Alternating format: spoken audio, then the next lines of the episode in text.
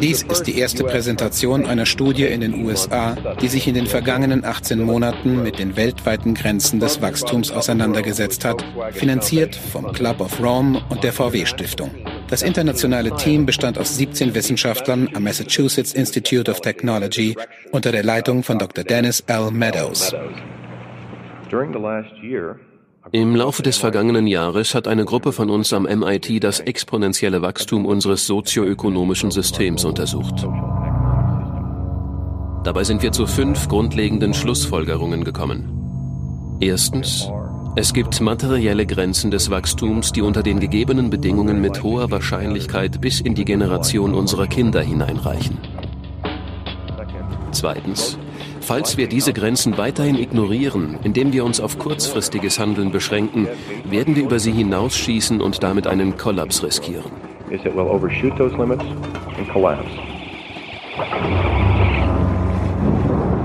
Die dritte Schlussfolgerung ist, dass es machbare Alternativen zu diesem Szenario gibt. Eine davon ist, die Bevölkerung und die Güterproduktion in eine Balance mit unserer Umwelt und den vorhandenen Ressourcen zu bringen. Die vierte Schlussfolgerung ist, dass es realistischerweise mindestens 50 bis 100 Jahre dauern wird, bis wir diese Alternativen geordnet umsetzen können. Und schließlich, und das halte ich für extrem wichtig, ist Eile geboten. Jedes Jahr, in dem wir nicht beginnen, unsere Ziele zu formulieren und uns in diese Richtung zu bewegen, erschwert den geordneten Wandel hin zu einer stabilen Situation und schränkt die dafür bestehenden Möglichkeiten ein.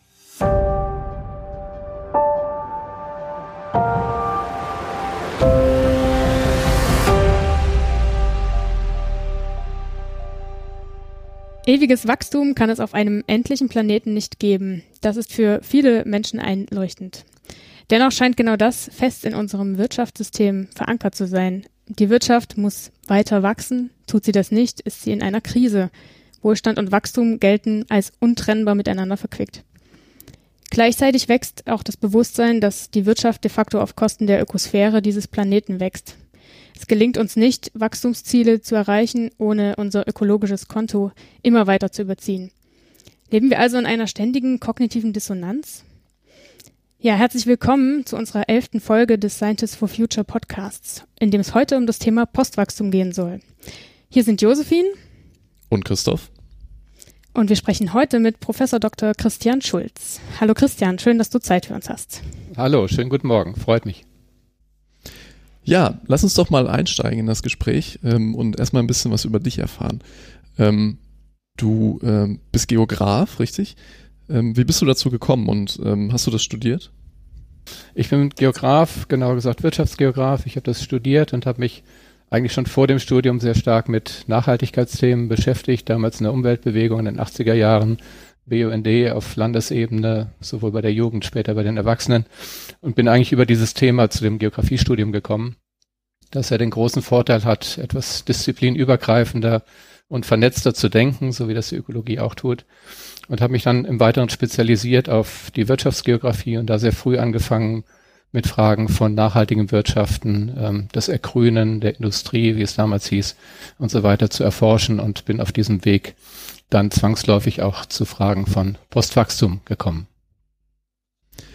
Warum bietet sich Geografie so, also du hast gesagt, dass es irgendwie sehr äh, übergreifend ist, aber warum bietet sich das Geografie so im Speziellen an? Das ist zweierlei. Einmal hat die Geografie ja sowohl eine eher naturwissenschaftliche Ausrichtung in der physischen Geografie, wo es auch um Vegetation, Bodenkunde, Ökosysteme und so weiter geht, Klima.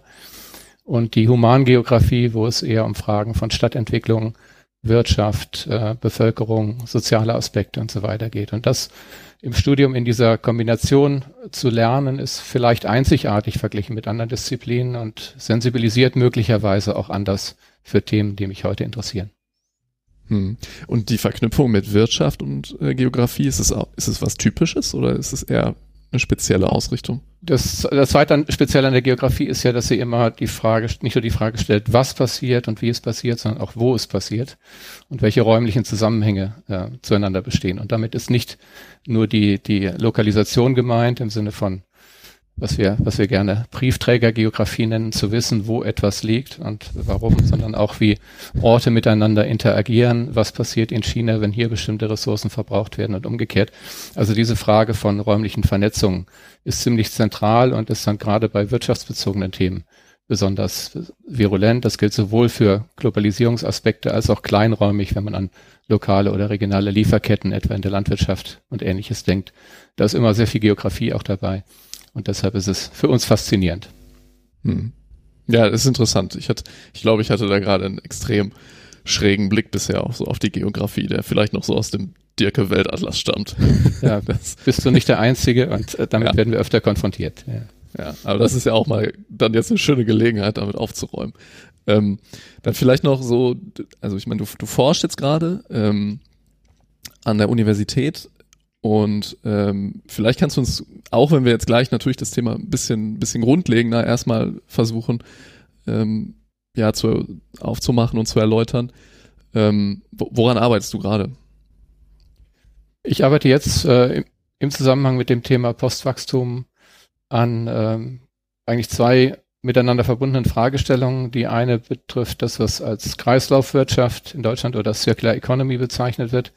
Und damit ist nicht die Kreislaufwirtschaft nach Lesart ähm, des dualen Systems und äh, des, des Kunststoffrecyclings in Deutschland gemeint, sondern die Frage von geschlossenen Produktionskreisläufen, ähm, die im Moment gerade auf europäischer Ebene und auch in allen Mitgliedstaaten recht äh, prominent verhandelt wird und wo es aus Postwachstumsperspektive durchaus Kritikpunkte gibt. Da, das können wir gleich gerne weiter vertiefen.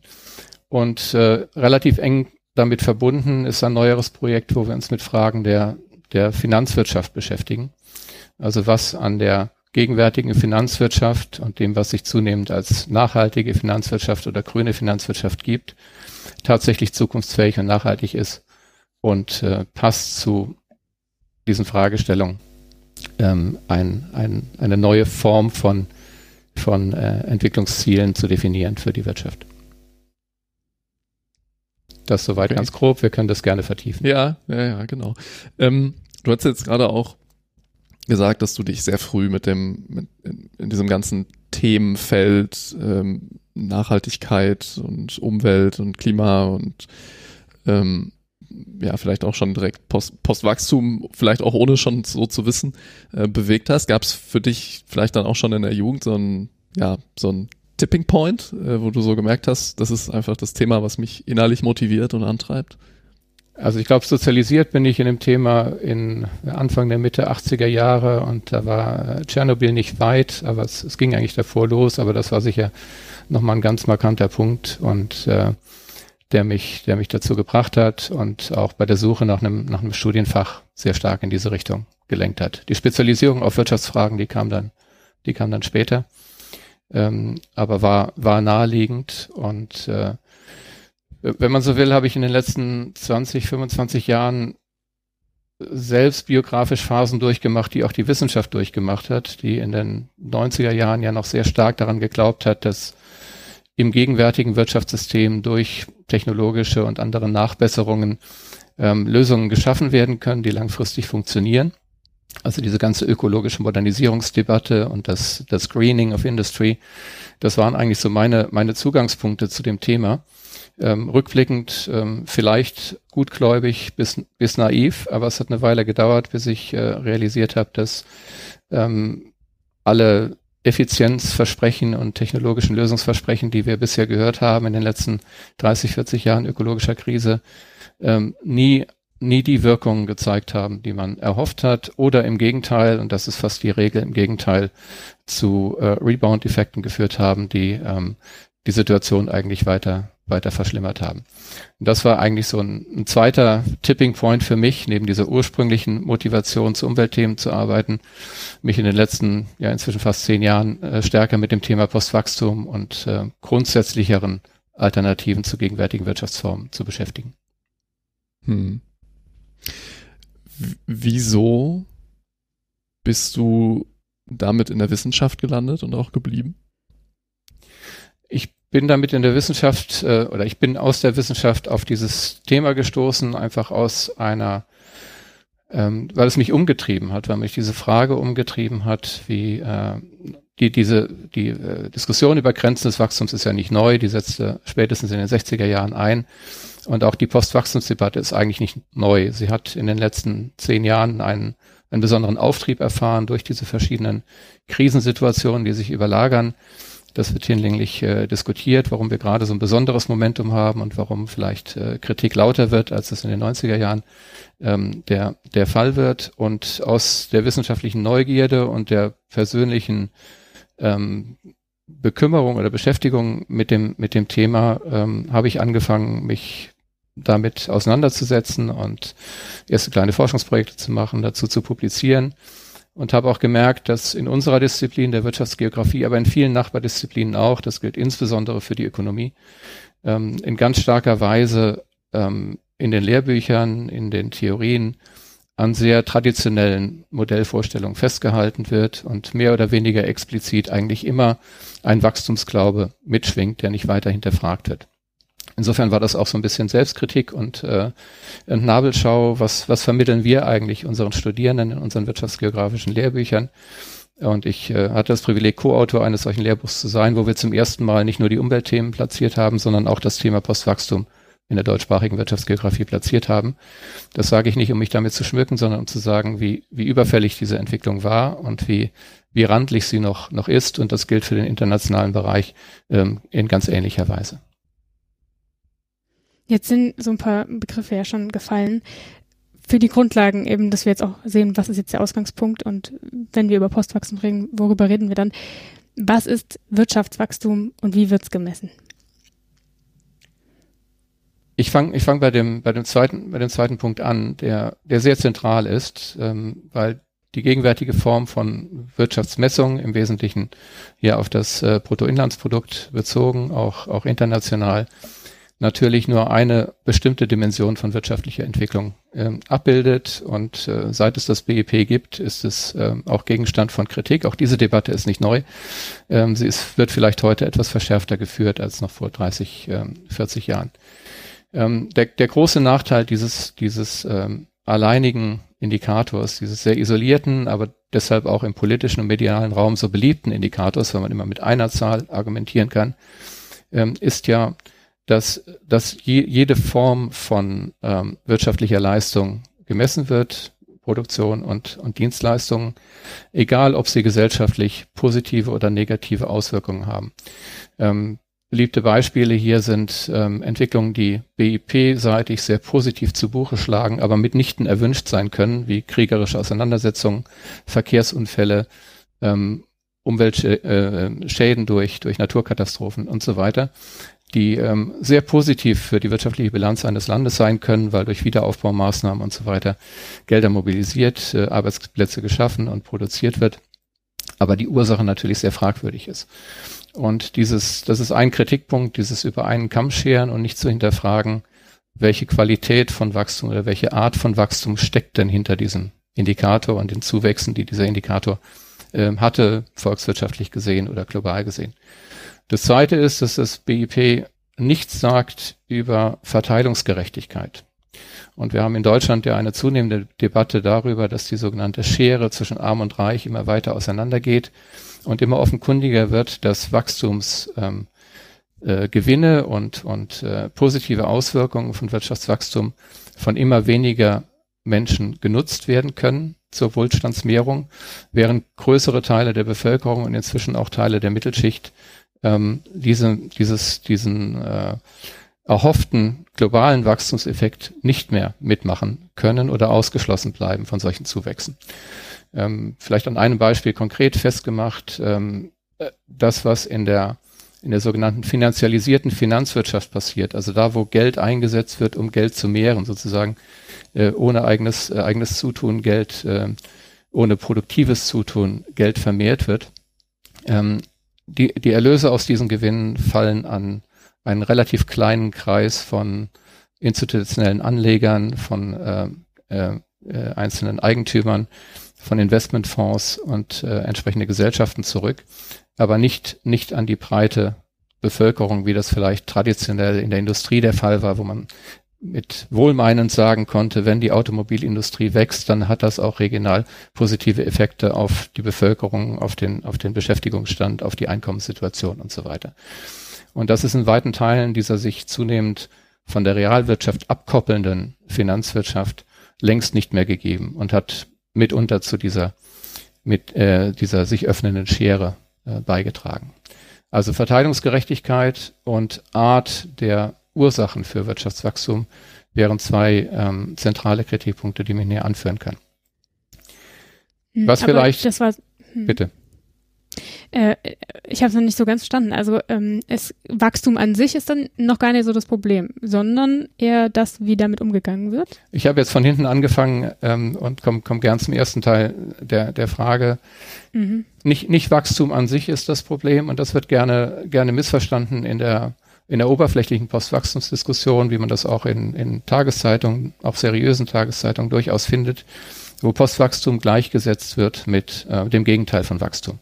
Gleichgesetzt wird mit Rezession, gleichgesetzt wird mit, mit ähm, ähm, Bevölkerungsschrumpfung ähm, etwa und damit sehr negativ konnotiert wird. Das meint die Postwachstumsdebatte nicht ähm, die Postwachstumsdebatte ähm, und, und ähm, der, das Präfix Post deutet es an. Das ist ein, ein vorläufiger Überbegriff für ähm, Ansätze, für Initiativen, für ähm, auch Suchrichtungen, äh, wenn man so will, wie Alternativen zum gegenwärtigen Wachstumsmodell äh, aussehen könnten. Und in diesen Alternativen kommt Wachstum durchaus vor. Es kommt aber, es wird anders hinterfragt. Es wird äh, hinsichtlich seiner seiner räumlichen Lokalisierung äh, hinterfragt. Ähm, also die Nord-Süd-Debatte ist äh, sehr zentral in der Postwachstumsdebatte und äh, die Ursprünge der heutigen Postwachstumsdebatte kommen aus Fragen der globalen Verteilungsgerechtigkeit und kommen aus der Entwicklungszusammenarbeit. Das ist ein wichtiger Punkt. Ähm, Fragen von Verteilungsgerechtigkeit und das, was ich eben mit Ursachen des Wachstums meinte. Also welche Art von Wachstum? Ist es Wachstum, das ähm, eine gewisse Gemeinwohlorientierung hat, der Gesellschaft als Ganzer zugutekommt. Nehmen wir ein konkretes Beispiel. Wenn die nachhaltige Energienutzung in Deutschland ausgebaut wird, ist das natürlich ein Sektor, der wächst, der auch materiell wächst, der auch Umweltauswirkungen hat, aber im Verhältnis zu anderen Industriezweigen gesellschaftlich erwünschter sein könnte als die Rüstungsindustrie, die Atomenergie, der Braunkohletagebau.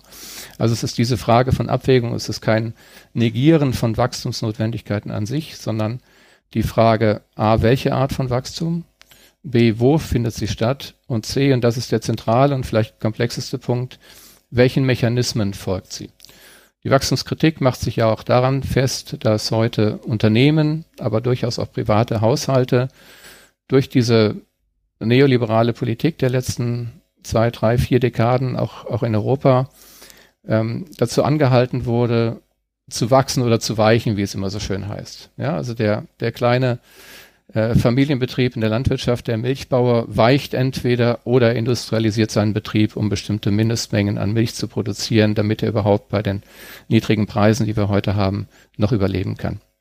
Ähm, und das Ganze wird natürlich sehr stark ähm, genährt durch ein Finanz- und Zinssystem und eine Verschuldungslogik, ähm, die sehr stark zu immer weiterem Wachstum äh, verleitet, wenn nicht gar zwingt.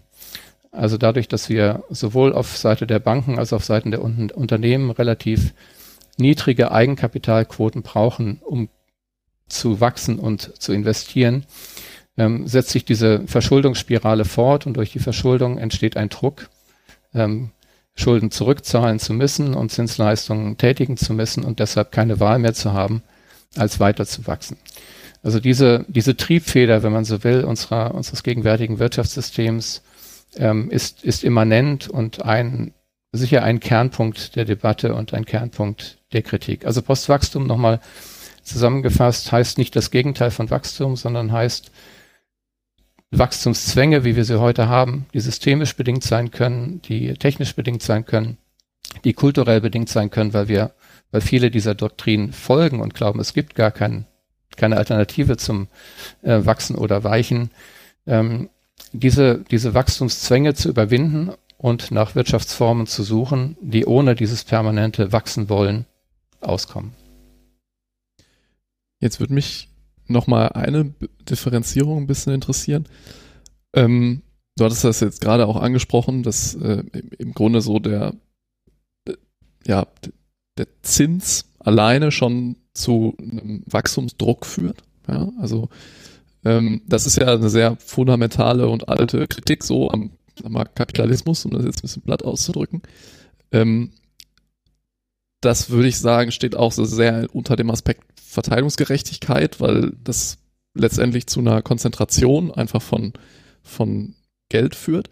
Ähm, jetzt ist unter Postwachstum aber ja so diese andere äh, äh, Facette ähm, Wachstum gegen eine Wand, ja, weil wir haben hier einen Planeten, das ist alles relativ begrenzt, was uns hier zur Verfügung steht, selbst wenn es äh, auf den ersten Blick ähm, sehr groß scheint.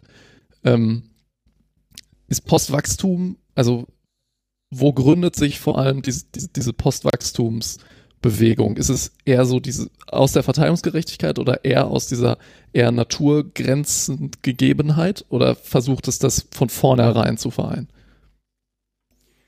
Ich glaube, dass dieses, dieses gegen, gegen die Wand, ähm, auch wenn es in einzelnen Bereichen auf bestimmte Ressourcen bezogen ähm, fassbar und, und äh, zeitlich abschätzbar ist, dieses gegen die Wand prinzipiell noch sehr abstrakt bleibt.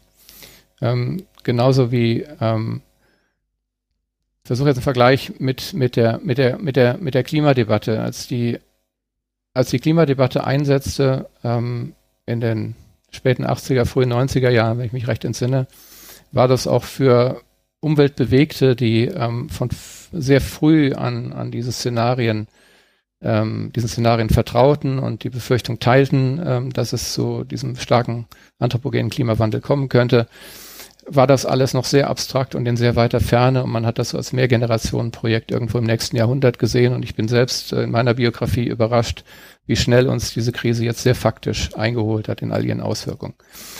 Aber auch da sind wir weit entfernt von der von der Apokalypse, also von, von irgendeinem ähm, finalen Zustand, der am Ende einer Klimakatastrophe stehen könnte.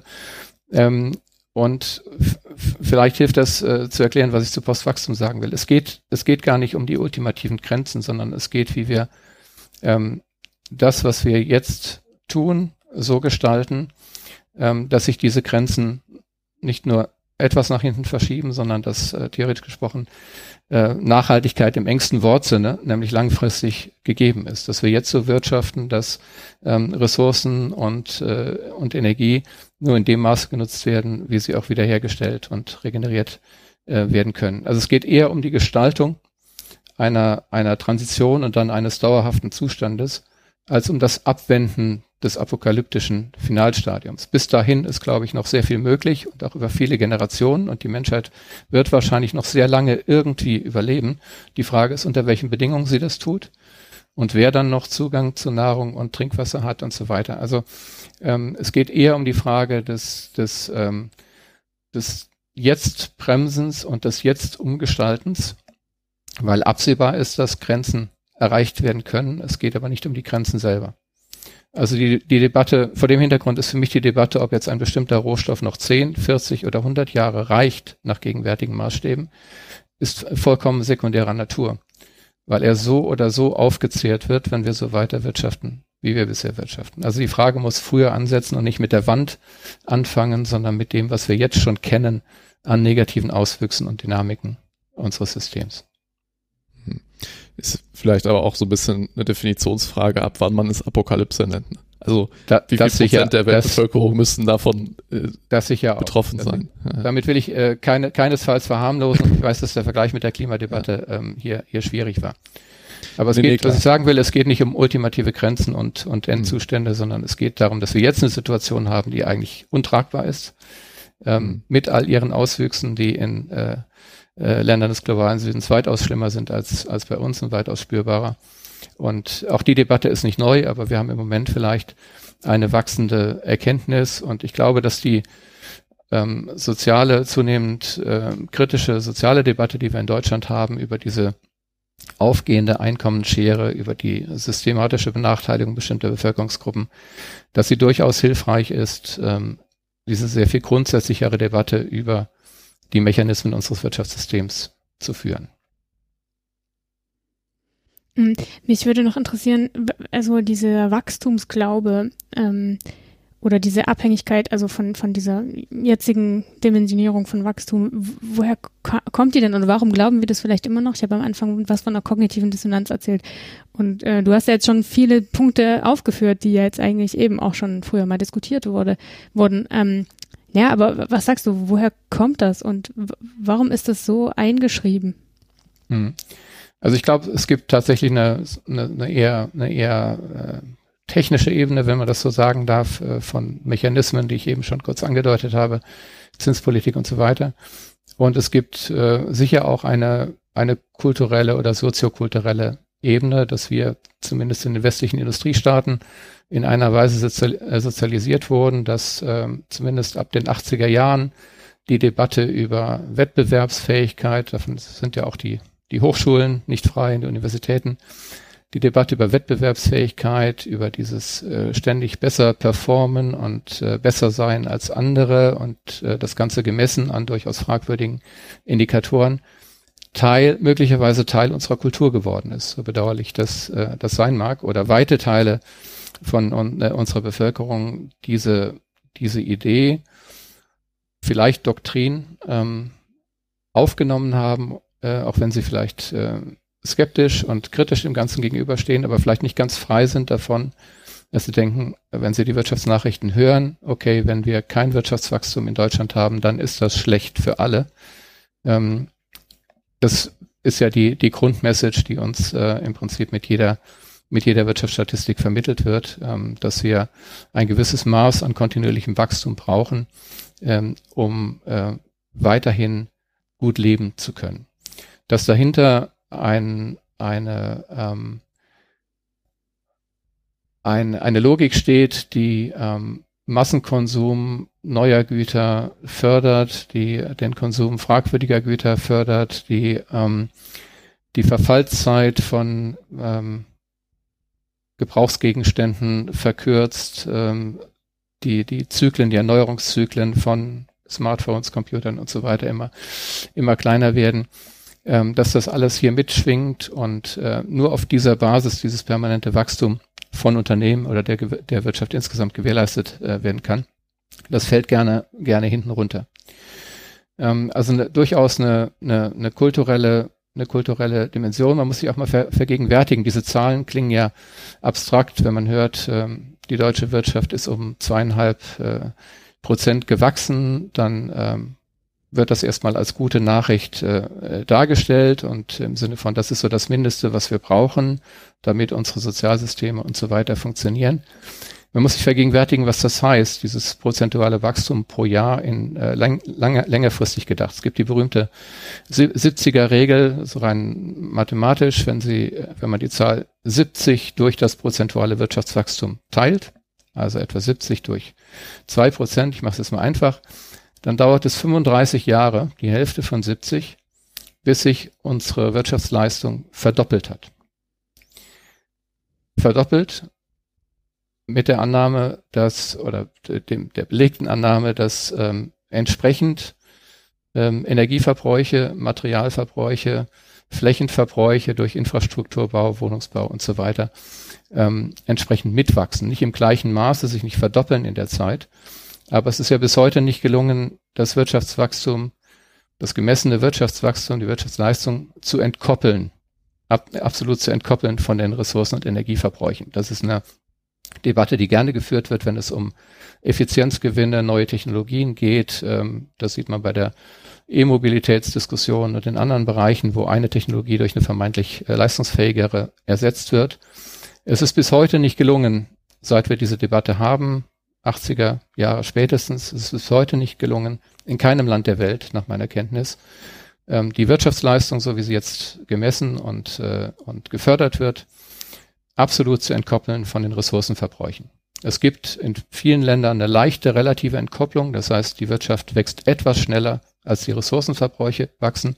In Deutschland ist die, ist die, ähm, sind die, sind die Kurven im Moment ziemlich parallel, ähm, also weit davon entfernt, äh, eine, eine Schere zu sein, die sich immer weiter öffnet. Und ähm, die absolute Entkopplung, dass nämlich Ressourcenverbräuche sinken würden, also ins Negative gehen, während das Wirtschaftswachstum im Positiven bleibt, äh, gibt es bis heute nicht. Und dieser Glaube in die Entkopplung, ähm, der verliert äh, zunehmend ähm, seine, seine, seine Glaubwürdigkeit. Ähm, Nico Pech spricht, spricht vom Entkopplungsmythos. Er sagt, das war von vornherein nicht denkbar, weil wir, wir haben zweierlei. Wir haben einmal ähm, diese, diese unterliegende, ähm, diesen unterliegenden Wachstumszwang, über den wir eben gesprochen haben, und wir haben zum Zweiten den Effekt, den man auch als Rebound-Effekt bezeichnen kann, dass Ersparnisse, zum Beispiel im Energieverbrauch oder monetäre Ersparnisse, dadurch, dass man weniger Energiekosten hat nach einer energetischen Sanierung äh, seines Hauses oder seiner Wohnung, dass man frei werdende Mittel anderweitig investiert und da möglicherweise größere Schäden anrichtet, salopp ges gesprochen, ähm, als das vorher der Fall war. Vielleicht eine weitere Flugreise macht im Jahr oder, oder ähnliches. Also dieses Überkompensieren von Effizienzgewinnen durch neue Technologien, durch energieintensivere äh, Technologien, etwa auch in der, im Bereich Medien und Kommunikation und so weiter. Ähm, all das schlägt hier mit zu Buche und erklärt zu einem großen Teil, warum diese absolute Entkopplung bis heute nicht ähm, geleistet wurde.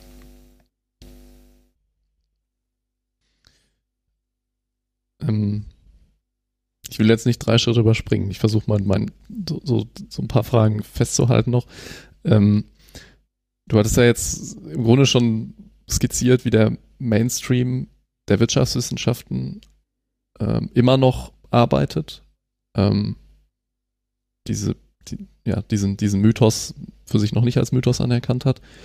Ähm, also auch ein paar der Hauptkritikpunkte der Postwachstumsökonomie ähm, skizziert. Mm, jetzt vielleicht, weil du diese Entkopplung gerade auch so benannt hast, zwischen, zwischen ähm, Wachstum und Ressourcen. Ähm, da gibt es ja jetzt noch eine andere Kopplung zwischen Wachstum und Wohlstand. Ähm, Wohlstand ist halt auch wieder ein Maß, was man unterschiedlich messen kann. Ähm, da hatten wir ja auch schon in dem Podcast mal über Zeitwohlstand geredet. Das ist mhm. äh, auch nochmal so für ein Thema. Ähm, jetzt stelle ich mich mal so auf den Standpunkt, gehe mal, weiß nicht wie viele Jahre zurück und sag, ähm, dass so dieses ganze unter dem ganzen zugrunde liegende System mit ähm, ich, ich will hier irgendwas aufbauen, ähm, ich brauche dafür eine Investition, die kann ich mir selber nicht leisten, also suche ich mir jemanden, der mich mit Kapital ausstattet und dem verspreche ich dann halt eine gewisse Rendite. Ähm, hat ja vielleicht auch erst zu einem gewissen Zivilisationsstand geführt. Also ich weiß nicht, wie gewagt diese These ist, aber ich, ich kann mir ja vorstellen, dass man so ja an, an bestimmten Stellen ähm, diesen Anschub gut gebrauchen konnte. Ähm, wann kippt das?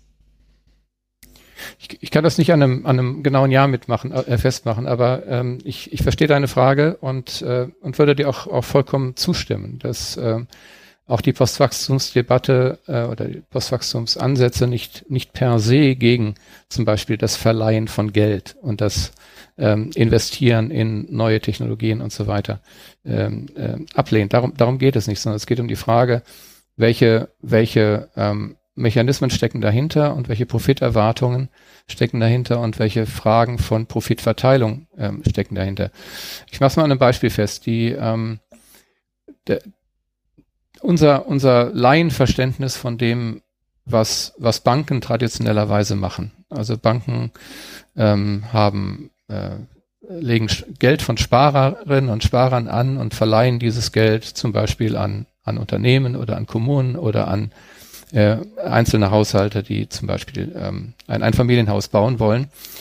Dieses klassische Geschäft, was ich als Laie immer als weiterhin ein Kerngeschäft des Bankensektors verstanden hätte, wissend, dass es noch ganz andere Aktivitäten gibt im Bereich Investmentfonds, Aktien und so weiter. Ähm, dieses traditionelle Geschäft macht heute etwa drei Prozent der Finanzwirtschaft aus. Drei Prozent. Das heißt, 97 Prozent dessen, was Banken und andere Intermediäre machen, hat mit dieser unmittelbaren Notwendigkeit, Geld aufzunehmen, um etwas Produktives zu tun, ein neues Produkt zu entwickeln, eine neue Fabrik zu bauen, ähm, äh, neue Felder zu pachten für einen Landwirt, einen neuen Traktor zu kaufen. Mit diesen realwirtschaftlichen ähm, und, und natürlich weiterhin sehr wünschenswerten und wichtigen Aktivitäten haben 97 Prozent des Finanzwirtschaft, Finanz, äh, der Finanzwirtschaft maximal indirekt zu tun. Das heißt, das Geld, das in der Finanzwirtschaft erwirtschaftet wird, ähm, wird im Wesentlichen aus äh, spekulativen Finanzprodukten, Derivaten, Aktien, äh, Immobilienfonds und so weiter generiert, die, wenn man die Debatte etwa über, über äh, Wohnungsmärkte ähm, betrachtet, unmittelbare negative und gesellschaftlich nicht erwünschte Auswirkungen haben. Und da muss man kein, äh, kein radikaler Kritiker von privaten Immobilienmärkten und auch kein, kein äh, äh, klassischer Marxist zu sein, äh, sein, um zu sehen, dass es hier Unwuchten gibt und dass es hier äh, bei der Verdrängung etwa von traditionellen Mietergruppen in Berlin oder in anderen Großstädten ähm, eine Triebfeder gibt, die von diesen internationalen ähm, Investorenmärkten kommt und die nichts mit der Frage von, wie möchte sich eine Stadt entwickeln, wie möchte eine Stadt dafür Sorge tragen, dass die Bevölkerung in allen Stadtteilen gemischt bleibt, dass wir eine gewisse soziale Kohäsion haben und so weiter, mit, mitnichten etwas damit zu tun hat. Und das ist, das ist vielleicht ein, ähm, eine, eine etwas, eine etwas äh, grobe und pauschale Antwort, ähm, aber das ist das, ähm, da, das Gegenmodell, das vielleicht weitaus weniger bekannt ist als diese drei Prozent des klassischen Verleihens und äh, Schuldzinsen äh, Zurückzahlens. Und dieses finanzialisierte System hat ja mit dazu beigetragen, dass ähm, Banken, jetzt sind wir wieder bei den drei Prozent heute zum Beispiel, ähm, sehr viel vorsichtiger sind im Verleihen von Geld. Dass sich mittelständische Firmen, obwohl wir im Moment ein, ein historisch eine historisch große Geldmenge an den Kapitalmärkten haben, die äh, Anlagemöglichkeiten suchen, dass sich trotzdem mittelständische Firmen darüber ähm, beschweren, nicht ausreichend äh, Kreditfinanzierung zu finden bei ihren Hausbanken oder anderswo. Diesen, diesen Widerspruch, dieser Widerspruch wird, wird immer offensichtlicher und, und immer eklatanter. Und da ist, wenn ich die, die Schleife gerade drehen darf, auch die Debatte über grüne oder nachhaltige Finanzen sehr, sehr irreführend. Ich habe gerade von großen Kapitalmengen gesprochen. Wir haben ja diese, diese ähm, Divestment-Tendenz, dass sich große institutionelle Anleger etwa aus den fossilen Energien zurückziehen, weil sie sagen, das ist nicht zukunftsfähig. Zum Teil tun sie das auf Druck der Öffentlichkeit oder ihrer Anteilseigner, zum Teil auch aus der Erkenntnis, dass das keine zukunftsfähigen Märkte mehr sind. Und wenn jemand wie nehmen wir die Allianzversicherung als größten institutionellen Anleger in Deutschland und ich glaube auch europaweit. Wenn die Allianzversicherung sagt, wir shiften jetzt riesige äh, Milliardenpakete äh, von der ähm, von einem bestimmten äh, fossilen Energiefonds in einen anderen Bereich, der nachhaltiger ist, dann suchen die nach Anlagemöglichkeiten in einer ähnlichen Größenordnung. Und das ist dann nicht ähm, die solidarische Landwirtschaft im städtischen Umland von Hamburg, die vielleicht einen Kleinkredit braucht, um einen neuen Traktor zu kaufen, sondern das ist dann das große Staudammprojekt in Westafrika oder das große Wiederaufforstungsprogramm in Vietnam, um zwei konkrete Beispiele zu nehmen, wo auf einen Schlag sehr große Geldmengen alloziert werden können. Man aber schon erahnen kann, dass diese Projekte möglicherweise nicht genau das sind, was man sich unter nachhaltiger Finanzwirtschaft vorstellen würde weil dort zum Beispiel ähm, in Vietnam durch die Wiederaufforstungsprojekte ähm, Smallholders, also kleine Landwirtschaft, äh, kleine Landwirts, äh, Landwirtschaftsbetriebe verdrängt werden oder durch den Staudammbau in Westafrika nicht nur Menschen und Tiere verdrängt werden, sondern ganz neue ökologische äh, Systeme geschaffen werden, äh, Probleme geschaffen werden unter dem Deckmantel der erneuerbaren Energien. Also dieses in dieser Logik verbleibend und äh, große Anlagenvolumina äh, zu etwas grünerem rüberzuschieben, allein scheint keine Lösung zu sein oder perpetuiert eher strukturelle Probleme, die wir auch jetzt schon haben. Also wäre jetzt ein Ziel von Postwachstumsansätzen so auch die Realwirtschaft eher, äh, das Wachstum halt wieder da rein zu verlegen und nur da rein? Habe ich das richtig verstanden? Genau, das ist ein, ein ganz wichtiger Punkt und man kann es vielleicht mit dem, mit dem äh, Begriff der Gemeinwohlorientierung ganz gut äh, fassen. Damit meine ich nicht äh, ausschließlich das, was Christian Felber zur Gemeinwohlökonomie äh, schreibt, was sehr wichtig ist und auch bahnbrechend und äh, auch viel, viel bewegt. Ähm, man kann das allgemeinsprachlicher ähm, gebrauchen, dieses Wort Gemeinwohl im Sinne von bei jeder Investition, bei jeder wirtschaftlichen Aktivität zunächst mal hinterfragen, wer sind die Nutznießer davon? Ähm, sind das spekulative Investoren, die ihren individuellen Profit maximieren möchten? Oder ist das etwas, was wirklich positiv an eine Region zurückfällt, weil die Wertschöpfung in der Region stattfindet, neue Arbeitsplätze entstehen ähm, und so weiter? Und damit bin ich bei einem anderen Punkt, der in der Postwachstumsdebatte, glaube ich, sehr zentral ist, dass Postwachstum, ähm, Postwachstumsansätze auch als demokratisches Projekt zu verstehen sind. Als die Frage, als eine Frage von Ermächtigung und Mitbestimmung von Personen, die bisher in den, im gegen, gegenwärtigen Wirtschaftssystem weitgehend außen vor bleiben. Und damit meine ich nicht nur die Mitbestimmung auf lokaler Ebene bei sehr greifbaren äh, lokalen Investitionen, sondern auch, äh, auch darüber hinaus. Das fängt an bei Stadträten, die begonnen haben zu diskutieren, wo sie selber ihr Geld anlegen oder ihre Energie herbeziehen und stärker Gemeinwohlaspekte mit einfließen lassen ähm, Stadt- und Gemeinderäte, die ja übrigens auch mitentscheiden bei im deutschen Sparkassensystem, in dem dezentralen Sparkassensystem, das im Ausland so gerne gepriesen wird als ähm, als Alleinstellungsmerkmal der deutschen Finanzwirtschaft und äh, sehr viel stärker gemeinwohlorientiert als die stärker privatisierte Finanzwirtschaft etwa in Großbritannien oder auch in Frankreich inzwischen. Äh, dabei wird aber vergessen, dass ähm, auch unsere, unsere Sparkassen in vielen Fällen ähm, einen Großteil ihrer, ihrer Gewinne an den internationalen Finanzmärkten erwirtschaften und auch in hochspekulativen Bereichen unterwegs sind äh, und mitnichten eine gemeinwohlorientiertere Zinspolitik äh, gegenüber ihren, ihren Klienten fahren. Ich möchte das jetzt nicht alles über einen Kamm scheren oder sie gleichstellen mit den, mit den äh, privaten Banken. Ähm, aber auch hier könnte man sich vorstellen, dass über lokale Mitbestimmung in den Aufsichtsgremien der Sparkassen schon sehr viel mehr hätte passieren können in den vergangenen Jahren und ähm, aber auch zunehmend äh, passiert. Vielleicht ist die, die solidarische Landwirtschaft ein ganz gutes Beispiel für eine solche Ermächtigung von Bevölkerungsgruppen, die bisher vielleicht reine Konsumenten waren von, von landwirtschaftlichen Produkten und äh, die zunehmend äh, in Sorge waren über die Qualität, aber auch die Herkunft der Produkte. Und damit meine ich Ansprüche an ähm, die Art der Landwirtschaft, die betrieben wird, also ökologische Ansprüche, aber auch etwa Fragen von, von ähm, Lieferketten, von internationalen Abhängigkeiten, von dem ähm, negativ beeinflussen lokaler Märkte, wenn wir landwirtschaftliche Produkte importieren, zu Lasten etwa der sozialen Situation in den Herkunftsländern.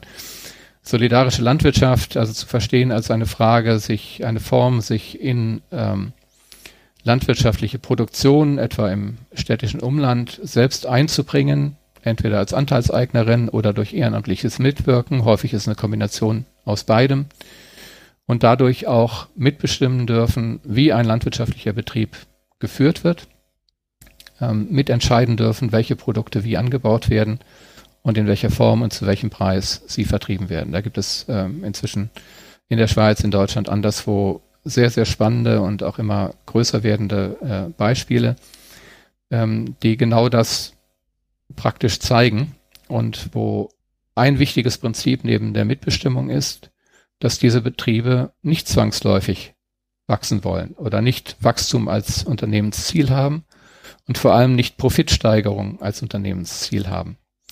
Also es gibt zum Beispiel in der solidarischen Landwirtschaft ähm, das Prinzip von, von Bieterrunden. Das heißt, ein, eine solche, oft, oft sind das Genossenschaften oder Vereine um den landwirtschaftlichen Betrieb herum, stellen einen Betriebsplan für das kommende Jahr auf, sagen, um diesen Betriebsplan zu realisieren, brauchen wir die Summe X an Investitionen. Und wir öffnen eine Bieterrunde. Das heißt, ähm, es können Personen Anteile erwerben an diesem ähm, Geschäftsjahr sozusagen äh, in Geld investieren mit einem gewissen ähm, äh, Renditeversprechen, einem bescheidenen Renditeversprechen, aber durchaus einem Anreiz. Und erst wenn, wenn ausreichend Geld eingesammelt wurde, kann diese, diese Planung tatsächlich umgesetzt werden. Über diesen Planungen, also diese Planungen setzen eher am unteren Rand an dessen, was nötig ist, um den Betrieb langfristig am Laufen zu halten und das zu tun, was der Betrieb tun möchte. Die streben nicht nach einem utopischen Wachstumsziel. Ähm, das ist eher eine, eine, ähm, ein, ein, ein langsames Wachstum dann, wenn zum Beispiel die, die Abnehmerzahlen größer werden, wenn ein Gemüseabo in der Region X sich wachsender Beliebtheit erfreut und äh, der Betrieb Möglichkeiten sieht, seine Produktion zu erweitern durch äh, hinzugekaufte oder gepachtete Flächen oder die Kooperation mit anderen Betrieben, gibt es natürlich auch da Wachstumseffekte, aber nicht Wachstum als Ziel dieses Betriebes, möglichst schnell, möglichst groß zu werden, um andere vom Markt zu verdrängen. Und diese Profitlogik, die ähm, anderen Betriebsformen natürlich ähm, quasi in die DNA gelegt wurde ähm, und hier nicht wirkmächtig ist oder nicht in vergleichbarer Form äh, wirkmächtig ist, sondern es eher darum geht, den, den Betrieb überhaupt zu gewährleisten, äh, macht, macht einen riesen Unterschied. Und über die Mitbestimmung der Anteilseigner ist automatisch eine stärkere Gemeinwohlorientierung gegeben, weil man sich auseinandersetzt über das, was man da tut. Ähm, hier sind ja zum Beispiel so solidarische Landwirtschaften noch relativ vereinzelt oder vor allen Dingen, wenn man jetzt mal auf sagen wir, den Gesamtkonsum an äh, agrarwirtschaftlichen Lebensmitteln mhm. in Deutschland oder so sich anschaut, dann dürfte das nur einen kleinen Anteil ausmachen. Mhm. Ähm, ist das Modell auch auf so eine Gesamtbevölkerung übertragbar? Weil das ist also so ein bisschen oft meine Schwierigkeit dann letztendlich in der praktischen Umsetzung ähm, solcher Ideen, ähm, dass ich mich dann frage, okay, das ist, das ist ein super System, das verstehe ich, mhm. aber funktioniert das auch für alle? Mhm. Und was sind vielleicht auch einfach die Denkschranken, die man mal beiseite räumen muss, um zu verstehen, ja, das genau. funktioniert? Das, das ist eine ganz, eine ganz äh, wichtige Debatte, die gerne unter dem, unter dem Schlagwort der der Skalierbarkeit läuft. Also können wir das, was wir jetzt haben, so skalieren? Kann das so wachsen, dass es mal Mainstream wird und anderes, anderes ersetzt?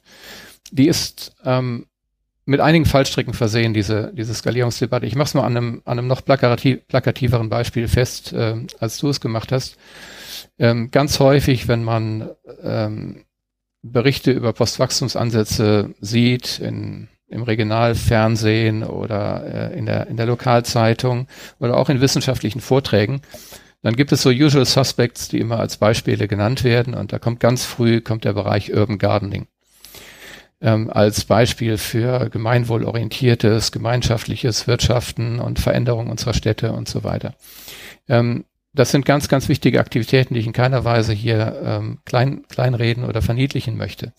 Sie werden aber in der Debatte von denen, die Postwachstumsansätzen kritisch gegenüberstehen, genau als das gesehen, nämlich niedliche kleine Nischenbeispiele, wo Menschen, die es sich leisten können, in ihrer Freizeit, so das Vorurteil, ähm, ein bisschen alternativen Gartenbau in der Stadt betreiben und ähm, es gibt dann die schönen Klischees von den pensionierten Lehrern und so weiter, die sich da, die sich da äh, betätigen.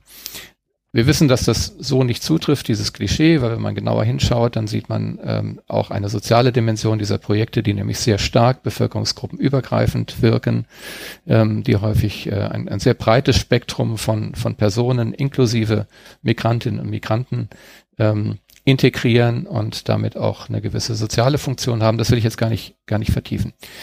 Ähm, aber dieses, dieser Vorwurf, all das, was ihr da diskutiert, das sind kleine, nette Nischen ähm, die vielleicht etwas an Bedeutung und Sichtbarkeit gewonnen haben in den letzten Jahren, die aber niemals die etablierte Wirtschaft ersetzen können.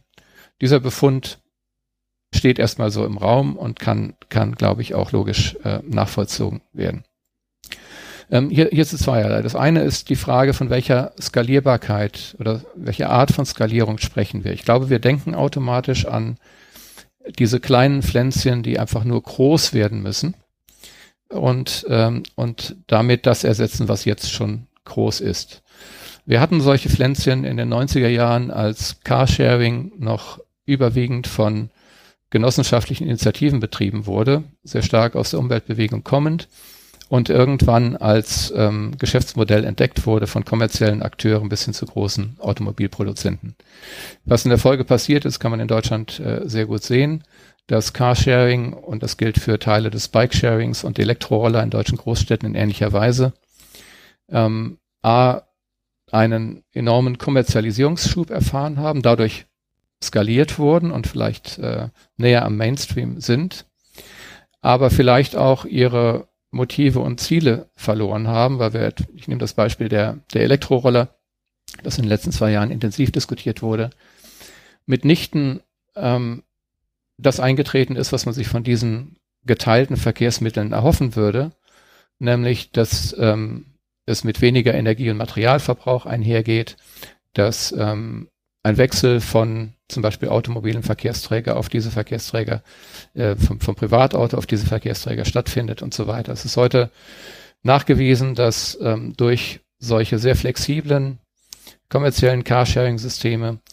ähm, der die Verkehrsanteil, also der, der, der, der, der die, die Verkehrsleistung in der Summe äh, gestiegen ist, dass eher zusätzliche Verkehre ausgelöst werden, dass jemand, der früher vom Bahnhof zu seinem Büro zu Fuß lief und damit vielleicht auch ein bisschen Bewegung hatte am frühen Morgen, heute auf, möglicherweise auf einen Elektroroller steigt, Energie verbraucht, weniger für seine, sein körperliches Wohlbefinden tut und gleichzeitig auch ähm, bestimmte Materialien in sehr großem Maße benutzt. Es gibt äh, erste Studien aus den USA, wo es diese E-Scooter schon länger gibt, dass die ähm, durchschnittliche Lebenserwartung eines äh, geteilten Elektrorollers in amerikanischen Großstädten bei 28 Tagen liegt.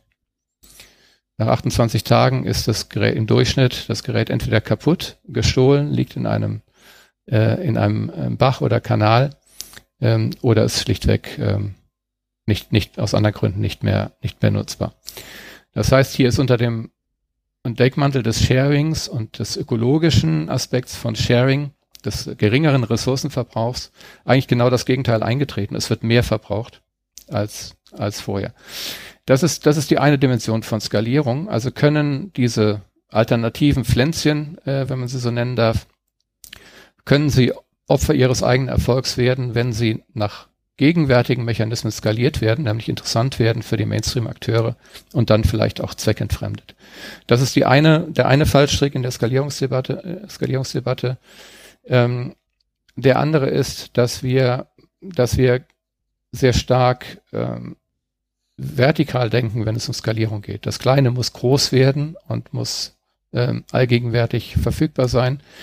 Man kann Skalierung auch, auch horizontal denken im Sinne von, von ähm, Replizierung oder, oder Wiederholung. Also die, ich weiß nicht, wo in Deutschland die erste solidarische Landwirtschaftsinitiative entstanden ist. Inzwischen gibt es sie in allen, in allen Regionen Deutschlands, äh, unterschiedlicher Dichte, aber es gibt sie überall.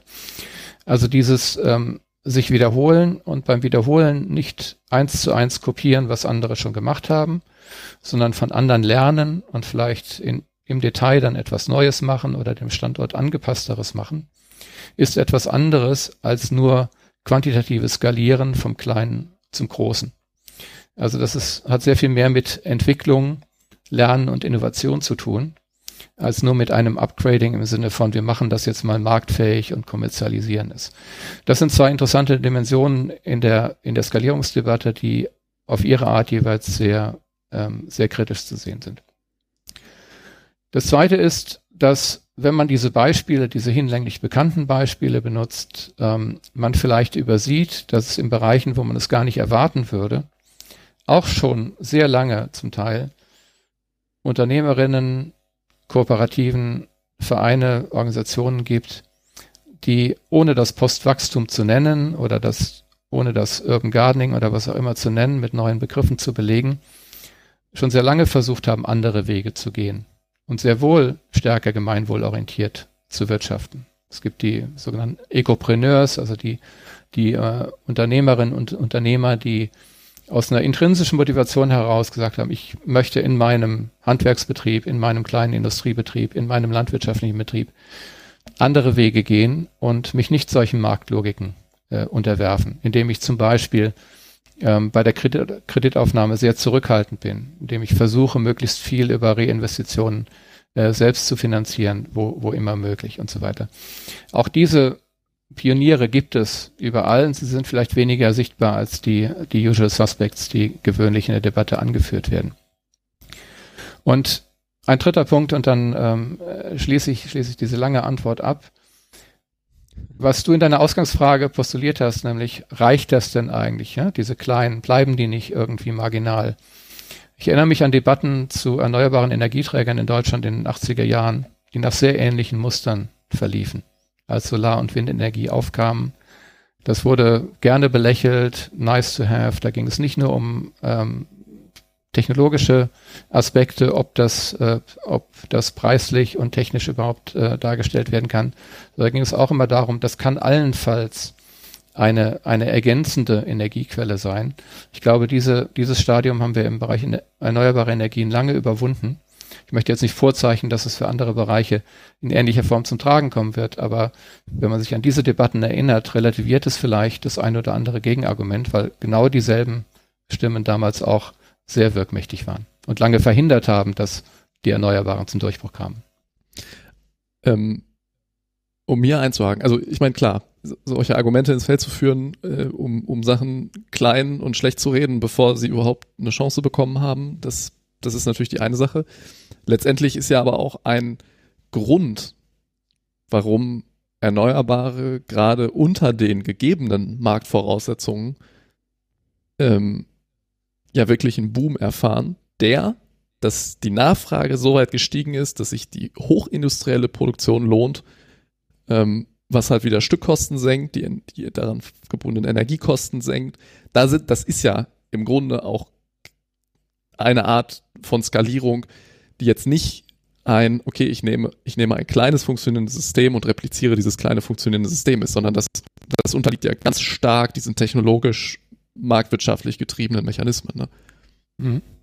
Würde, würde, würde ich prinzipiell zustimmen. Ähm, da, da, dazu, da, dazu zweierlei. Ähm, das eine ist ähm, die, die Rolle des Staates in dem Ganzen.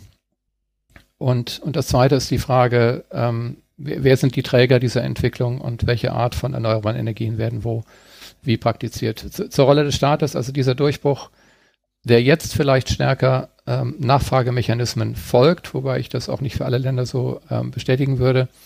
Dieser, dieser finale Durchbruch ähm, hat ja sehr viel mit äh, staatlicher Regulierung, mit Einspeisevergütung, mit Anreizinstrumenten jeglicher Natur ähm, zu tun, was für andere Wirtschaftsbereiche in gleicher Weise gilt, für die Atomenergie, für die Automobilindustrie, aber da gerne ähm, ähm, äh, verschwiegen wird, während es äh, bei den Erneuerbaren ja lange auch als Hauptkritikpunkt vorgebracht wurde äh, seitens der, der traditionellen Energiedienstleister. also die Rolle des Staates, damit will ich nicht sagen, dass, ähm, dass, dass der Staat hier alleine den Lead übernehmen sollte, das Sagen haben sollte oder eine verstaatlichte äh, Wirtschaft angestrebt werden sollte. Das ist nicht gemeint. Gemeint ist, dass es auch hier wieder ein Zutun der Öffentlichkeit, hier in Form des Staates, der Zuschüsse oder Steueranreize in Aussicht stellt, aber letztendlich zu Ende gedacht ja auch ein demokratisches Projekt ist, dass eine, eine, ähm, eine Volkswirtschaft, die Einwohner einer Volkswirtschaft durch den politischen Druck, den sie aufgebaut haben in Richtung erneuerbare Energien, ähm, die staatlichen Entscheidungsträger, sogar die konservativsten dazu gebracht haben, in diesem Bereich ähm, zu, zu investieren.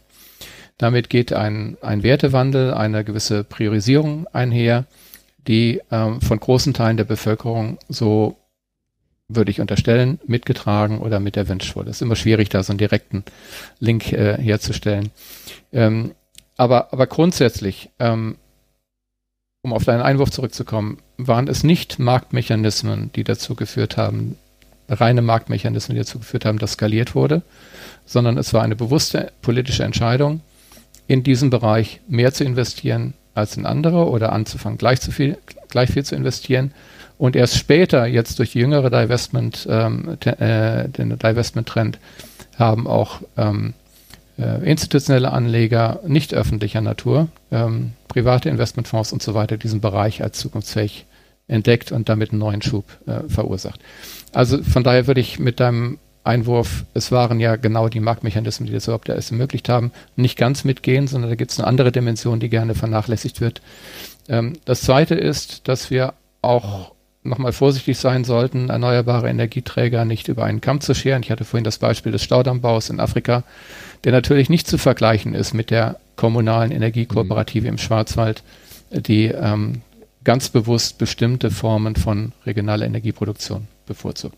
Da wäre ich nochmal vorsichtig, deshalb ist, hinkt mein Beispiel auch so ein bisschen ähm, in dieser Ska Skalierungsdebatte. also die, die Idee dieses Einwands stammt auch ein bisschen daher, dass ich das Gefühl habe, wenn man mal jetzt nur auf Deutschland, ohne dass ich mich da extrem gut auskenne, ähm, dass jetzt zum Beispiel städtische äh, oder von Stadtwerken äh, vorangetriebene äh, Projekte für, für ja, Ausbau von regenerativen Energien und so, ähm, ja, gefühlt sehr kleinteilig sind. Und das, was dann so in meinem Gefühl einsetzt, ist, es schwappt dann so über in so das Großinstitutionelle. Ja, das heißt, da wird dann direkt mal irgendwie ein, ein riesen Windpark oder ein riesengroßes Solarfeld oder so geplant. Und das ist äh, irgendwie einfacher umzusetzen, macht dann, macht dann nachher einen größeren Anteil an diesem ganzen Ausbau.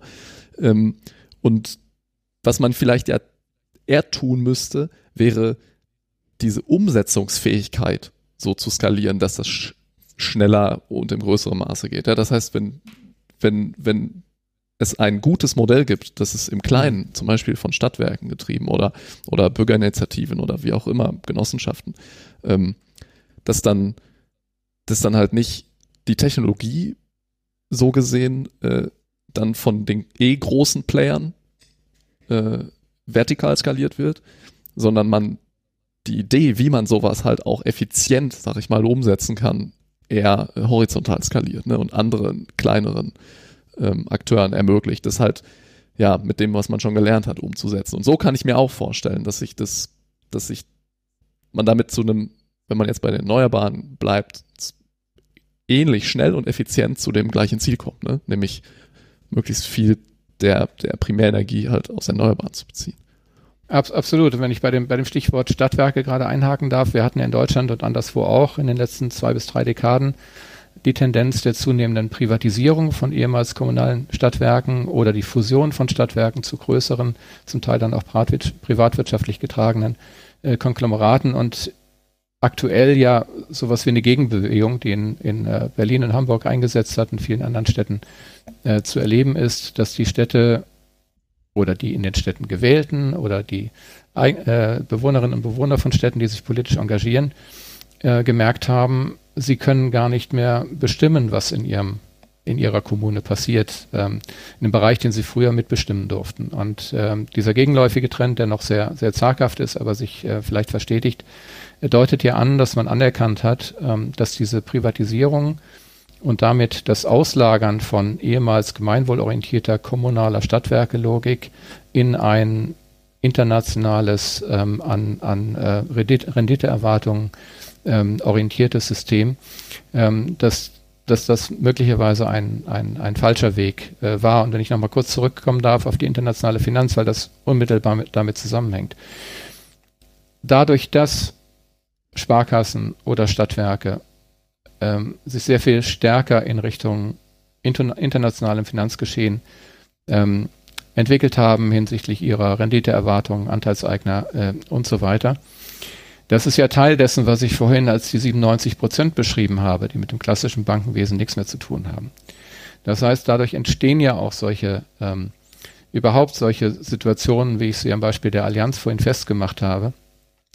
Die Allianz ist ja eben kein Stadtwerk, ähm, das bewusst ähm, eine vernünftige Energiepolitik in einer Kommune beteiligen möchte, sondern die Allianz ist in dem Fall ein großer, ein großer Finanzintermediär, äh, äh, dessen, dessen Anteilseigner, dessen Anleger, Pensionsfonds und so weiter gewisse Renditeerwartungen haben und äh, die Allianz selbst eigene Profiterwartungen und versucht, dieses Geld möglichst gewinnbringend äh, anzulegen. Nur weil sie in dieser Schleife ist oder weil ein Großteil des Kapitals in dieser, in dieser Schleife ist, kommt es zu besagtem Staudammbau oder großen Wiederaufforstungsprojekt in Vietnam, das vielleicht fragwürdig ist. Nichts gegen Wiederaufforstung in Vietnam, aber es gibt andere Wege, wie du eben gesagt hast, das zu bewerkstelligen.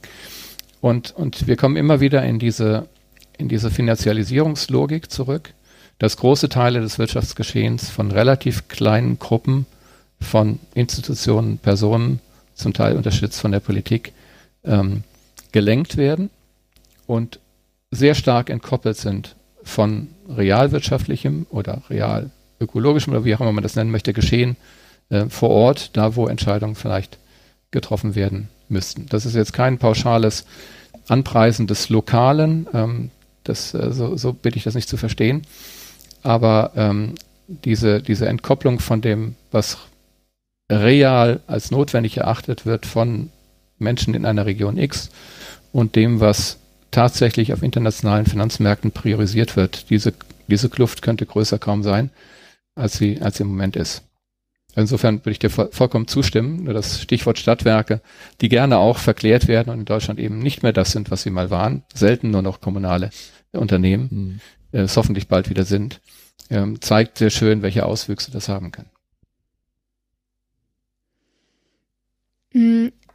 Bei mir macht sich so ein bisschen so ein, so ein Unbehagen breit, weil, also ich kann da voll viel mitgehen bei vielen Sachen, aber ich merke doch zum Beispiel bei sowas wie, also wenn ich jetzt sowas wie eine solidarische Landwirtschaft skaliere, unter diesen, wir haben ja über, über Fallstrecke da auch gesprochen, mh, mm, zum einen frage ich mich nochmal im Rückbezug auf diese Messung von Wachstum. Also wäre das dann, sieht es dann eigentlich so viel anders aus? Also das habe ich immer noch nie so richtig verstanden. Also ich frage mich manchmal sozusagen, ist sozusagen die Wachstumslogik an sich gar nicht so schlimm, sondern nur die, die sozusagen, also so war, war das jetzt ein bisschen in der Debatte. Es gibt ja irgendwie die großen Player und es gibt so die Gesellschaft, die eigentlich andere Bedürfnisse hat und diese eigentlich auch gerne ausleben wollen würde, aber nie kann. Und das ist genauso das Unbehagen, was ich dann doch immer wieder spüre, weil ich so denke, also naja, ähm, die Firmen wie Amazon, Google oder wie auch immer, ich weiß nicht, an was wir da alles so denken, ähm, das sind ja jetzt irgendwie keine bösen Menschen. Und das finde ich so schwierig, also oder wo ich dann auch merke, und äh, viele Leute nutzen das auch ähm, und äh, ja, ähm, ist es ja irgendwie auch zu uns gekommen, nie einfach so äh, von irgendwelchen Leuten, die das so für uns bestimmt haben. Also und da kriege ich immer so ein bisschen so eine Schwierigkeit, weil mir nicht klar ist, wie wir das jetzt dann transformieren und wie wir, naja, irgendwie das von dem Wachstum dann auch noch entkoppeln. Also es, für mich ist jetzt ein bisschen, aber ich merke so diese, dieses Unbehagen auch, naja, Leute da so verantwortlich zu machen. Und dann, vielleicht so das dritte, frage ich mich, wo ist jetzt der Staat, der was genau wie anders reguliert? Also das höre ich so ein bisschen raus. Und trotzdem, wir haben ja eine, eine also ich finde unsere Demokratie jetzt hier in Deutschland eigentlich ganz gut. Ähm, warum, ja, ist das in den letzten Jahren zumindest noch nie gelungen? Mhm. Drei, drei komplexe Fragen auf einmal. Ich versuche ich versuch's zu, zu sortieren und ich verstehe, ich verstehe dein, den Kern der Frage oder dieses, ähm, dieses Unbehagen. Zu, zu, dem, zu dem ersten Punkt. Ähm, das BIP als Indikator und Messgröße alleine ist ja sagt ja nicht oder will nicht heißen, es ist schlecht oder Wachstum, das wir so messen, ist schlecht. Ich habe ja vorhin versucht zu erklären, was also einmal die, die Unzulänglichkeiten des Indikators sind, aber warum es vielleicht auch sowas wie gewolltes und positives Wachstum geben kann. Und ich, ich würde mich mal dazu versteigen, da, zu sagen, es wäre denkbar, dass ähm,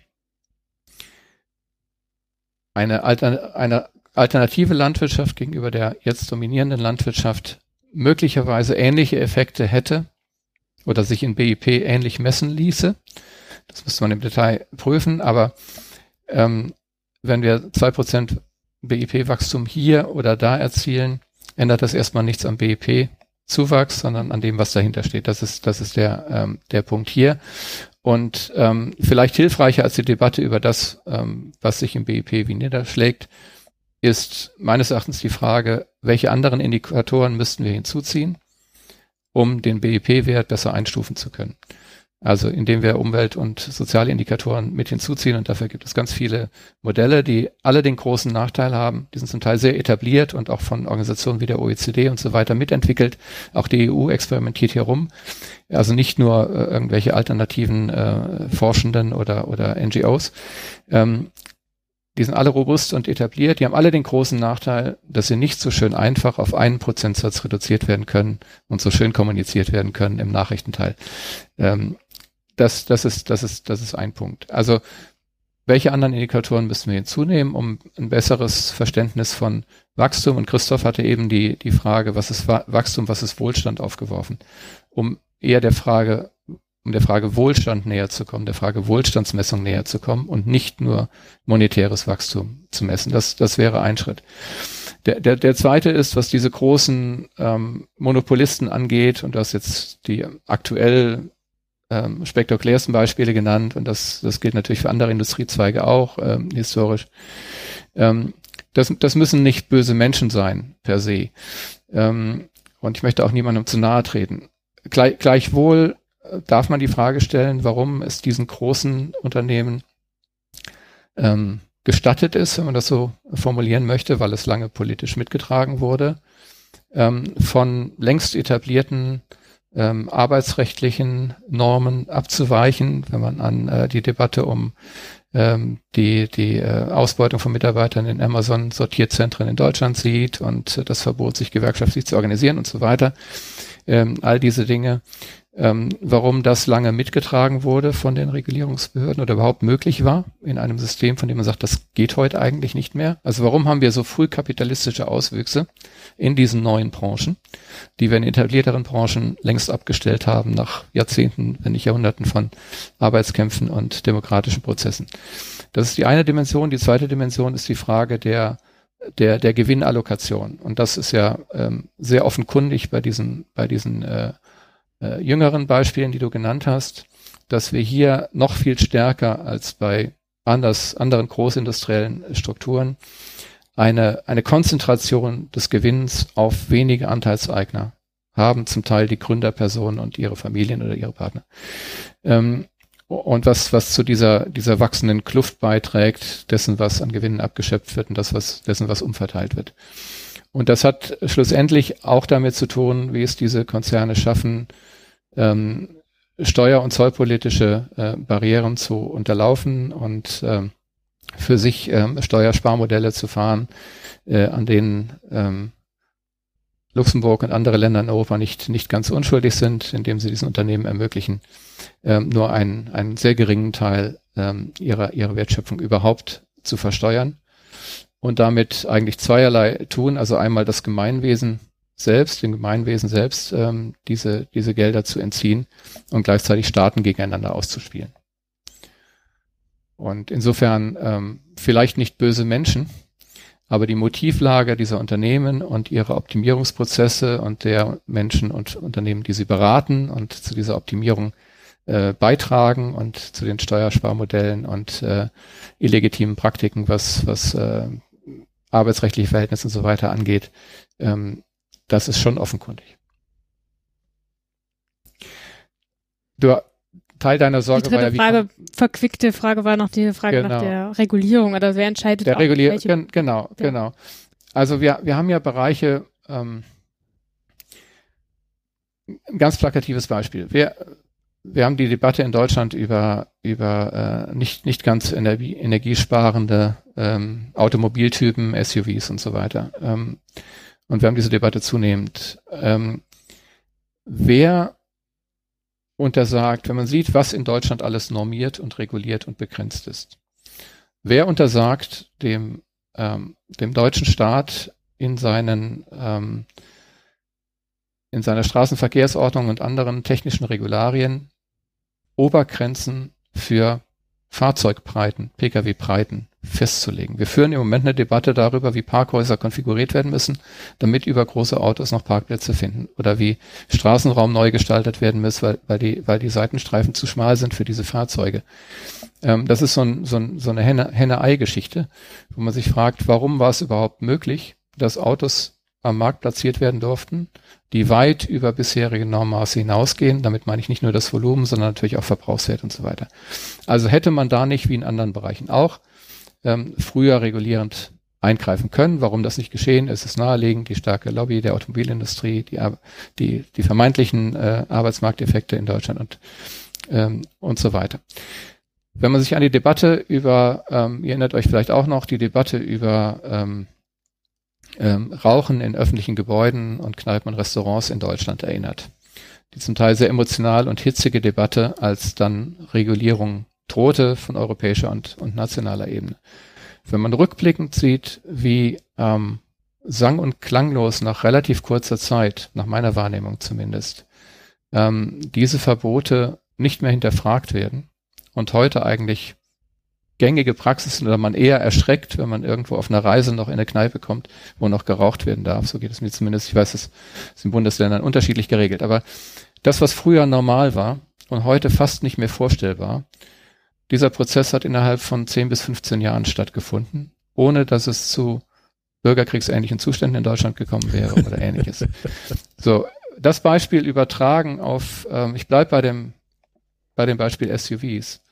Übertragen auf SUVs, also nicht die Frage zu stellen, wie können wir SUVs durch Elektro-SUVs ersetzen, ähm, und damit vielleicht eine bessere Energiebilanz haben, wobei das fragwürdig bleibt, aber weiterhin ein viel zu großes Auto mit einem viel zu großen Verkehrsrisiko, das viel zu viel Infrastruktur beansprucht und so weiter.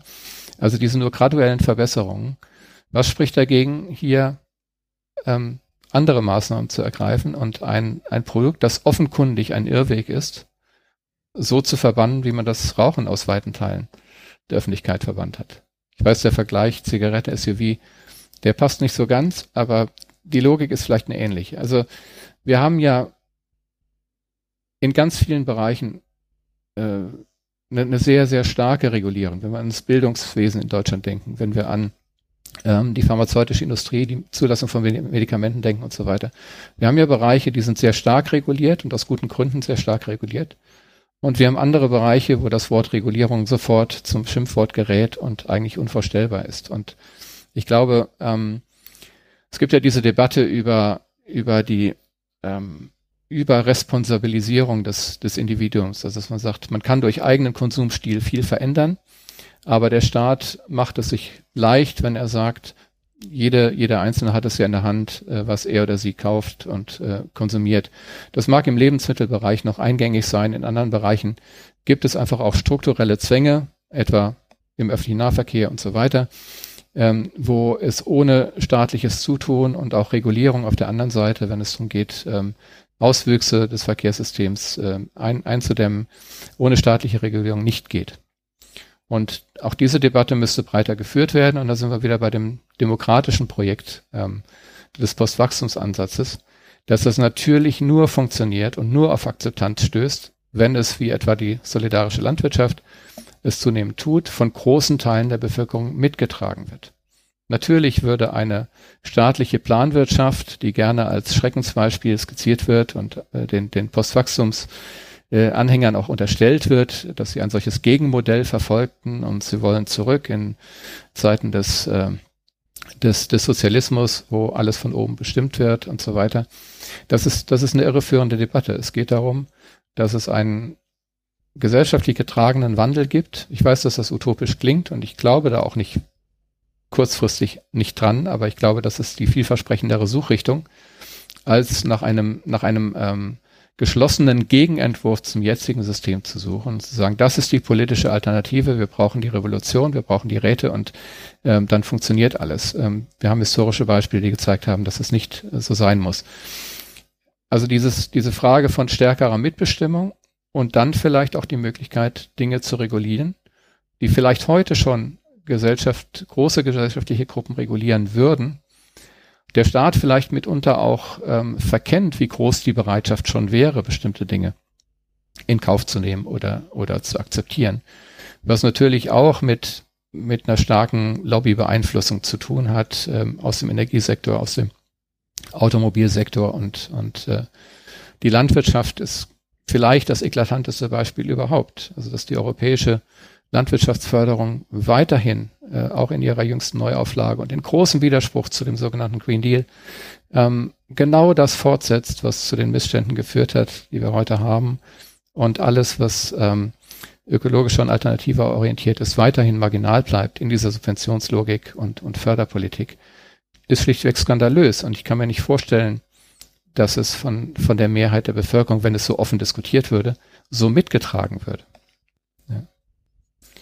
Und das ist dann eine Frage von Entkopplung politischer Entscheidungsebenen, von dem eigenen Wahrnehmungsbereich, den eigenen Zugriffsmöglichkeiten. Ja. Ja, ja du sagst ja auch eben, dass Lobbyismus bei vielen dieser politischen Nichtregulierungen eine große Rolle spielt, aber das Thema an sich ist jetzt nicht äh, extrem dominant im Wahlkampf. Ne? Ist ja auch in, also Deutschland tut sich da jetzt auch relativ schwer äh, im Vergleich mit zum Beispiel anderen ähm, EU- ähm, Mitgliedern. Ne? Ähm, Definitiv. Ich, ich versuche mal so ein bisschen zusammenzufassen. Ähm, ich glaube, was ich so verstanden habe, ist, dass man erstmal so ein bisschen am Mindset auch ansetzen muss. Ne? So ein bisschen verstehen muss, worum geht es überhaupt bei dieser Idee, bei dieser Debatte. Ähm, dass wir gucken müssen, dass wir vielleicht auch richtiges Handeln, also richtig in Anführungsstrichen unter diesem Gedanken Postwachstum richtiges Handeln erleichtern. Ja, das heißt, zum Beispiel in dieser Skalierungsfrage ähm, dass wir äh, die Wirtschaft fairer gestalten, mehr, ja, mehr gemeinwohlorientiert und, ähm, und eine Verteilungsgerechtigkeit irgendwie etablieren. Ähm, offenbar 97 Prozent des, des Finanzwesens abschaffen müssen. So. Klingt, für mich fast so, als, als müsste man das vielleicht einfach tun. Dann wäre schon viel geholfen. Ähm, und aber man auch nicht um, um ähm, ja, verbieten sagt man ja nicht mehr, man sagt ja jetzt Ordnungspolitik, ähm, weil das erstmal nicht so negativ klingt. Ähm, die, diese Regulierung, ja, aber auch gerade so unter dem Punkt, ähm, wie kann, wie kann der Staat sinnvolle Anreize, Anreizsysteme schaffen, um, ähm, um ja, gesellschaftlich das zu ermöglichen, was man möchte. Ne? Also Stichwort, wie hat, wie hat man es als, als oder jetzt die Bundesrepublik geschafft, ähm, hier auch erneuerbare Energien einen Weg zu bereiten. Ne? Das, das war ja das war ja halt Regulierung. Ähm, und das ergibt für mich auch total Sinn, dass das sind, dass so die Facetten sind. Ähm, ich habe nur trotzdem immer noch das Gefühl, wir befinden uns ja jetzt schon in einer Kreislaufwirtschaft. Ja? Also der Kreislauf ist jetzt, ähm, das System ist so, wie es ist. Es wird spekuliert, ähm, die Mieten steigen. Ich weiß, wenn ich mir ähm, wenn ich mir äh, in, in, in 20 Jahren irgendwie das Wohnen noch erlauben können will, dann muss ich jetzt anlegen und brauche ordentlich Rendite. Ähm, dann, ne, das, also irgendwie scheint es mir, wie breche ich, wie, wie bricht man aus diesem Kreislauf halt raus? Ähm, und jetzt sagst du im Grunde, das muss jetzt kein radikaler Wechsel sein, sondern es reicht, wenn wir da an den einzelnen Stellschrauben drehen. Also erstens würde ich, ich würde jetzt systemische Zusammenhänge und Zwänge nicht mit äh, dem Stichwort Kreislaufwirtschaft vermischen wollen. Nee, ähm, das, das, ist eine, das ist eine andere Debatte, aber ich, ich verstehe, verstehe, verstehe, was du meinst. Ähm, ich, ich, ich, ich sage nicht, es reichen kleine Stellschrauben. Was, was ich sage ist, dass, ähm, dass wir eher von einem Prozess sprechen als von einem radikalen Wechsel zu etwas Neuem, von dem wir nicht wissen, wie es aussehen soll. Äh, und äh, das ist für mich das Sympathische an dem Wort Postwachstum. Es gibt ja auch das ähm, internationalen die Degrowth und Decroissance-Bewegung. Da gibt es sehr große Überlappungen. Da gibt es aber auch einen sehr starken militant-aktivistischen Teil, der glaubt, den Gegenentwurf schon zu haben, wo ich, wo ich vorsichtig wäre. Mir ist der Begriff des Postwachstums, dieses Vorläufige. Wir wollen was anderes als das jetzige Wachstumsmodell. Wir wissen aber noch nicht genau, wie es aussieht. Wir sehen aber so erste erste Fährten und, und erste Ansätze und erste äh, mehr als Pioniervorhaben, die reüssieren. Und in dieser Richtung müssen wir weitersuchen. Und das ist natürlich eine, eine überaus komplexe Fragestellung. Deshalb Mindset äh, sicher in allen Bereichen, auch in der Forschung, auch in allen Disziplinen. Ähm, ihr hattet dieses, dieses Podcast zu äh, Zeit, äh, Zeitwohlstand. Die Frage von Arbeitszeitmodellen, der Anteil von Erwerbsarbeit oder bezahlter Erwerbsarbeit und anderer gesellschaftlich relevanter Arbeit.